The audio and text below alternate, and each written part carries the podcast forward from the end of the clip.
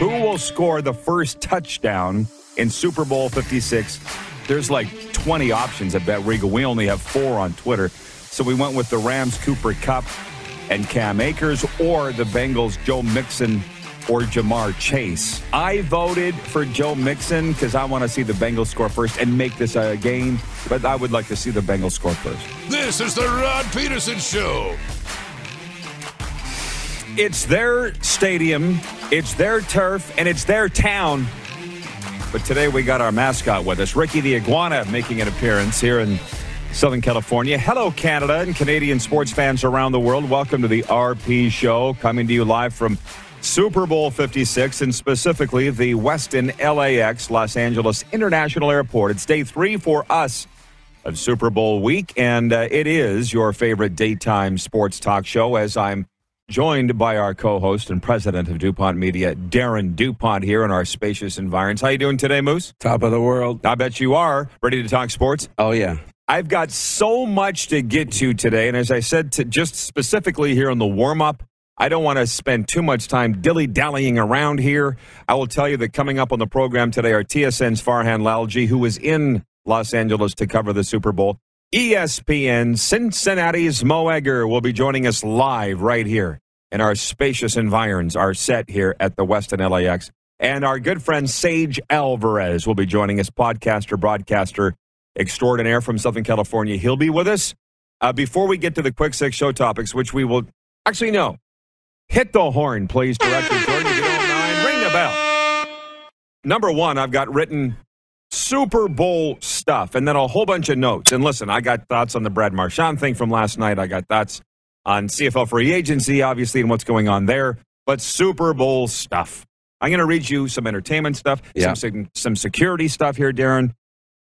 But as I looked at the game and the matchups and I'm watching the interviews, I kind of sat back and I'm going, at the end of the day, it's just a game. And what I mean by that is it's going to come down to who makes the least mistakes, who turns the ball over the least amount of times. It's still just a game. There's a lot of things around it, but now I get why Super Bowl week and its cousin, its mini cousin, Grey Cup week are so exciting because the week is not just about that. But for one, I'll tell my story, then you can tell some stories of yours yesterday. The staff here at the Westin LAX, and for those that just tuned in, the Super Bowl volunteer headquarters is right in behind down this hallway. So there's people going left and right all day long. And uh, for one, what, what's Sean do? He's like the head maintenance tech guy, tech maintenance guy that yeah, wears a suit. engineer, maybe. He's the only engineer I've ever seen that wears a suit. you know what I mean? Yeah. And he just goes, You guys fit in real well here. I kind of get the sense like he thought we should stay. Right. Maybe you have a permanent Yeah, yeah. yeah. residency here at the Westin LAX. I don't know. How about that?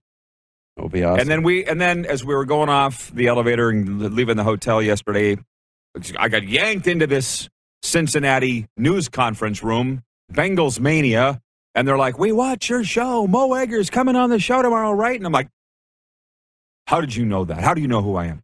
And she said, "I know everything." She's throwing lanyards around my neck, passes, and do this, do that.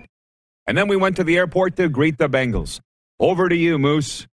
Oh my gosh. So we've been we were invited by the NFL as other media were too uh, for the Bengals arrival, and there was going to be no chance for interviews, just photos.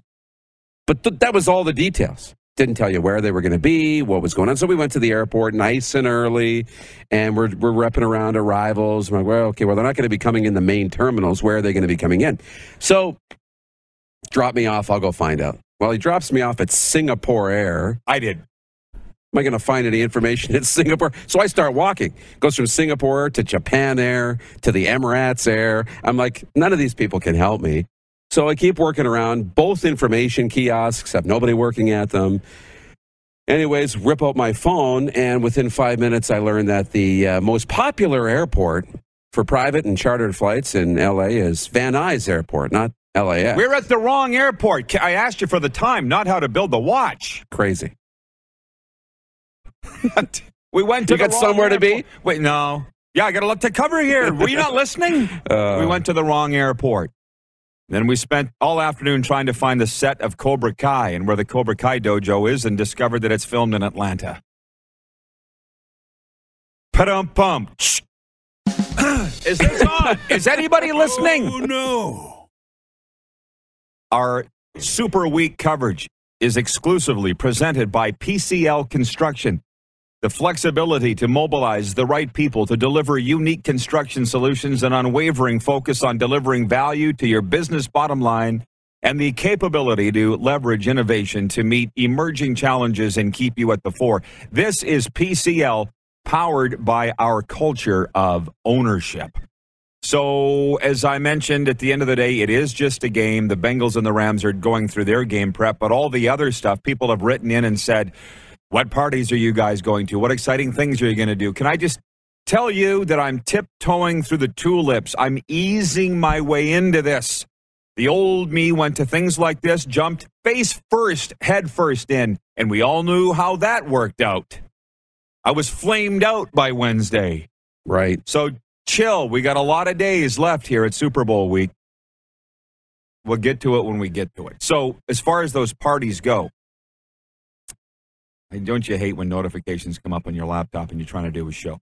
Shaquille O'Neal is returning to the city where he helped the Lakers win three straight championships. This time, Shaq, who moonlights as DJ Diesel, will host his carnival themed Shaq's Funhouse on Friday night. And you were looking at tickets for this, right, Moose? Yep. Ahead of Super Bowl this weekend. His upcoming event, which features performances by Lil Wayne, Zedd, and Diplo, will be held in person after it was held virtually last year. Shaq said he wants to bring Funhouse back with a splash.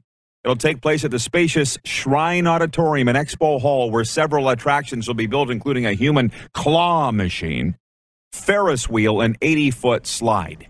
What are tickets worth for this? You looked into it, right? Yeah, I think they're like seven hundred fifty dollars minimum. Ahead. They might even be more than that. Yeesh. I know. Approved. Um, yeah.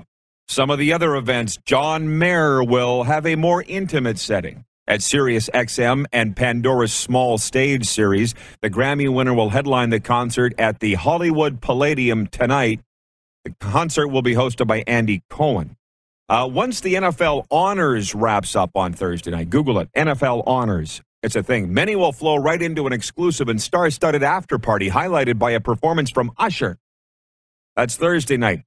Uh, the eight time Grammy winner, Usher, will hit the BET network stage inside SoFi Stadium. Many of the guests, Hollywood celebrities, NFL Hall of Famers, and team owners, will have an early look at the site of Super Bowl 56. Halsey and Machine Gun Kelly will co headline the first night of the Bud Light Super Bowl Music Fest tomorrow night. The three night festival will celebrate its third year of existence at newly named Crypto.com Arena, formerly Staples Center. The follow up night includes performances by Blake Shelton, Gwen Stefani, and Mickey Guyton. Am I saying Guyton right? I, Spelled G U Y T O. Apparently, Mickey Yeah. Guyton's a big deal because Mickey's singing the national anthem before Sunday's game. that's right. So you knew that. Big deal. Green Day and Miley Cyrus will close out the festival on Saturday night. I could go on and on and on. Saturday night, Meek Mill, along with Diplo and Gunna, will perform at the Big Game Weekend Edition. The Chainsmokers and Lil Baby will kick off the first night of the DirecTV Maxim party on Friday. The following night, Saturday, will feature Tiesto with 50 Cent as host. so, what are you thinking? I know. You gonna hit any of those? It's a lot. And that doesn't even mention some of the events that we're going to go to, including Mike Ditka and Ron Jaworski's Cigars with the Stars party Thursday night. That's like literally the only thing on my docket right now. This is overwhelming stuff. That's just the entertainment. That wasn't even the like the charity parties. That's not the parties, exactly. Yeah. Uh, and here's uh, another turn. There are no known security threats to the Super Bowl, authorities said Tuesday as they outlined the coordinated law enforcement effort to keep the game at SoFi Stadium and this whole region safe. Fans attending the game can expect an enormous police presence at the stadium, which will have a tightly monitored security perimeter. Meanwhile, patrol officers, tactical teams, canine units, and paramedics will be deployed across Los Angeles County in the run up to the NFL championship game. So you're wondering why we couldn't get close enough to take a photo the other night. right. It's like it is locked down. So I said to the gal, the security guard at the gate, I said, How can I? She's like, You can't get in here to take a photo. And I said, Okay, well, where can I go to take a photo? She goes, Well, what you're going to do is immediately turn around. Remember that? She was not Having yeah. it. She wasn't having it. So that's kind of there's Super Bowl stuff. There's shoot, 10 minutes of Super Bowl. How, how about that? How about that? Moving on to point two, it didn't take Kyle Walters long to move on from Kenny Lawler. The Winnipeg Blue Bombers GM confirmed Tuesday the club had signed veteran American receiver Greg Ellingson to a one year deal. Ottawa Redblacks kicked off CFL free agency Monday night, signing veteran quarterback Jeremiah Masoli. I'm going to run through a quick recap of what went down. BC Lions signed veteran Canadian kicker Sean Whyte. They also added Loucheiz Purifoy, Delvin Breaux, Michael O'Connor, Stephen Richardson, David Menard, Matthew Betts. Edmonton made 11 moves besides signing uh, Kenny Lawler.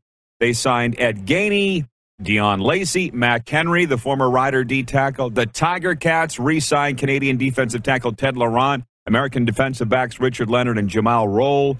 Uh, Michael Johnson's headed to Hamilton. Rough Riders signing linebackers Darnell Sankey and Derek Moncrief, offensive lineman Josiah St. John as well. The Argos signed defensive lineman Jagera Davis. It was with the Ticats last year, and they also signed Andrew Harris, Canadian running back. I will just say this about the CFL thing, and I know I did have people writing in and saying, you know, are you going to cover the CFL free agency? I'm not a fan of what's happened in CFL free agency. I went over it yesterday. By the way, it's 11 11 in the motherland, Darren. All your dreams are coming true. The breakthrough is here. If you're awake. So I was fiddling with the notion of doing a poll question. Are you in favor of CFL one year contracts? Because I had people writing me yesterday on the clip that we had on how I don't like the one year deal. You fan teams want the fans to become attached to the players, but they're only there for a year. It's virtually impossible. You almost can't build a brand in that time. But people are coming to me, fans, and saying, well, I like them because teams can have a quick turnaround and it creates parity in the league. And what I'm saying is, I'm not saying I'm right. I'm telling you what I think. You're more than free to like one year contracts in the CFL. Is it okay that I don't like them? Because I think it's kind of silly to turn on the TV and I go, oh, there's the f- same face, but every year he's in a different color. I don't think it's good for the CFL. As a matter of fact, I think it's potentially disastrous for the Canadian Football League. You Yeah. on what's going on in the last 24 Yeah, we've hours? been over this a lot. I mean, we're, Yes. we're not fans of it just because it's not great for long term success of the league. But, you know, you'll want, I understand the quick turnaround. Ottawa's going to turn this around really quick. They're going and to, Edmonton. they're going to be, you know, they're both going to be good next year. So, I mean, that's awesome. But there's something about sticking with a team through a series of bad years, and it makes the winning that much better. And then you really invest when they start winning. It's uh, it's not a thirty for thirty documentary, but it's probably a long form essay topic. At go to threedownnation.com if they were to write something on this and say, "Where did the loyalty go?" Here's the title: "Where'd the loyalty go?" But if the fans don't care, why would I care? Go. NHL Tuesday night, starting their backup goalie against his old club turned out to be a pretty good move for the Vegas Golden Knights. Goalie Laurent Brossoit made 28 saves for his third career shutout, and the Golden Knights won their third in a row, blanking the Oilers 4 0. I watched it. Oilers have lost two of their last three. In Winnipeg, Connor Hellebuyck was feeling pretty good after accomplishing something no other goalie has done against the Minnesota Wild this season. He made 27 saves, and the Jets shut out the Wild 2 0. It was the first time that he'd been shut out halted the club's six game win streak and 10 game point run. In Vancouver, JT Miller marked a major milestone in his spectacular fashion Tuesday, notching a goal and a helper as the Canucks beat the Coyotes 5 1. For JT Miller was his 400th career point. Y'all want to talk about what happened in Boston. Sidney Crosby scored his 499th career regular season goal as the Pittsburgh Penguins rallied from a two goal deficit and beat the Bruins 4 2. Tuesday night. Boston winger Brad Marchand likely looking at his eighth career suspension and second this season. Marchand received a match penalty with 25 seconds to play after throwing a punch at Jarry's head and then poking the goalie's mask with his stick as a linesman was escorting him away from the fray. Marchand sat for three games for slew footing a Vancouver player in late November. Um, if I'm sitting here, five to seven game suspension is what I would like to see.